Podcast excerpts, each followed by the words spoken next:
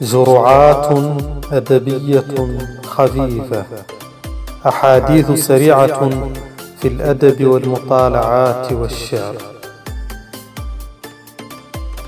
السلام عليكم ورحمة الله وبركاته، مرحبا بكم في هذه الحلقات الموجزة التي هي عبارة عن شروعات أدبية صغيرة.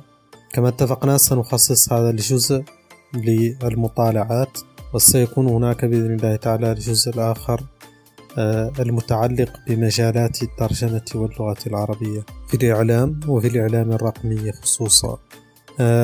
المطالعات اليوم سنبدأها في مجال الأدب، والأدب النثري الروائي الحديث على وجه الخصوص. سنبدأ بالكاتب المصري المشهور نجيب محفوظ وقصتي معه. تعرفت إلى كتب نجيب محفوظ وأنا في الثانوية، وكان مقررا علينا في مادة الأدب، كانت مقررة علينا بعض أعماله خصوصا رواية خان الخليلي، ولكنني لم أقرأه بتمعن كبير.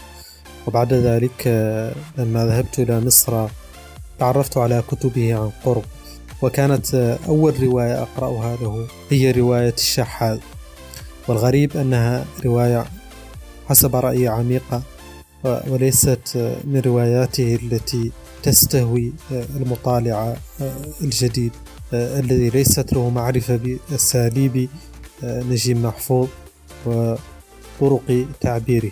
كانت عن محام شهير، ولعلكم تعرفونها وربما شاهدتم فيلمها القديم، ولو أن الأفلام لا تعطي حقيقة الروايات كما أعتقد.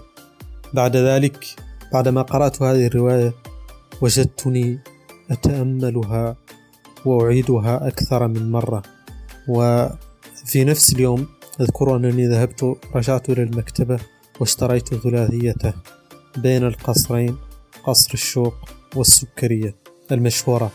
فكان كل احتكاك لي بالشارع المصري، بالحارات، بالقهوة وما عليها من السمر، كان كل ذلك يجعلني وكأنني أعيش في إحدى هذه الحارات القديمة والأحياء العتيقة.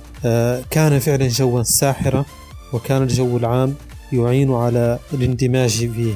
طبعا نجيب محفوظ عنده منحى فلسفي أيضا يعجبني عميق، وكذلك منحى صوفي عميق.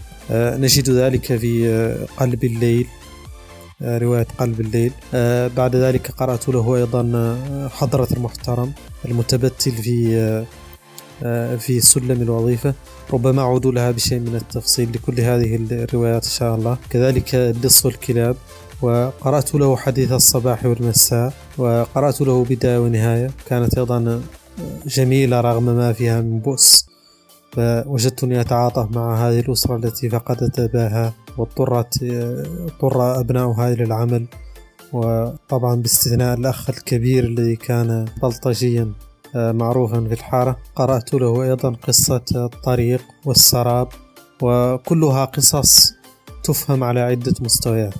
وقرأت أولاد حارتنا ولم تعجبني صراحة، لأني سمعت عنها كثيرا وأنها ممنوعة إلى آخره. عندما قرأتها لم أجدها فيها شيء كبير، لكن ما أعجبني حقا هو الحرفيش، ملحمة عظيمة وهي باختصار تأخذ منها الكثير من الأفكار، لكن الفكرة الأساسية باختصار هي قضية لا شيء يبقى، كل شيء زائل، الحب، المال، الجاه، كل شيء، حتى محاولات جلال السخيفة بالخلود وما بناه من قصر مشيد وغير ذلك. وطبعا فيها المنحى الصوفي واضح، قضية المجاذيب وترنيماتهم غير المفهومة بالفارسية وغيرها. كذلك هي صراحة ملحمة تستحق حلقة وحدها. أعتقد أن لغته أيضا ساهمت بشكل كبير في تخطي اللغة العربية، مسألة ما كان يذاع ساعتها من أنها لا تستوعب الحوارات الحميمية والحوارات اليومية وحوارات الشارع وغيره. وطبعا هو كان هناك ذلك النقاش والحوار الكبير حول هذه القضية، هل نستخدم اللغة الفصحى وهي مستوى واحد، فهل نجعل المدير يتحدث بنفس اللغة التي يتحدث بها البواب، وهذا لا يعطي صدقية إلى آخره. ما ظهر مع جيل الرواد من في المسرح مع توفيق الحكيم وغيره هو نقاش مشهور وموجود في الكتب. المهم أن عبقرية نجيب عندي أنه استطاع أن يكتب بلغة فصيحة سليمة، وأن تكون أيضا في نفس الوقت قريبة، وأن يتناول بها جميع مناحي حياة الشخصيات التي كتب عنها، وهي شخصيات طبعا مختلفة من الوزير إلى الغفير كما يقولون. يبدو أن الوقت أخذنا إلى حلقة أخرى بحول الله، نواصل مع هذه المطالعات والقراءات والمراجعات الشخصية. لا تنسوا أن ترسلوا لنا آراءكم وتقييماتكم الشخصية لما تقرؤون من كتب.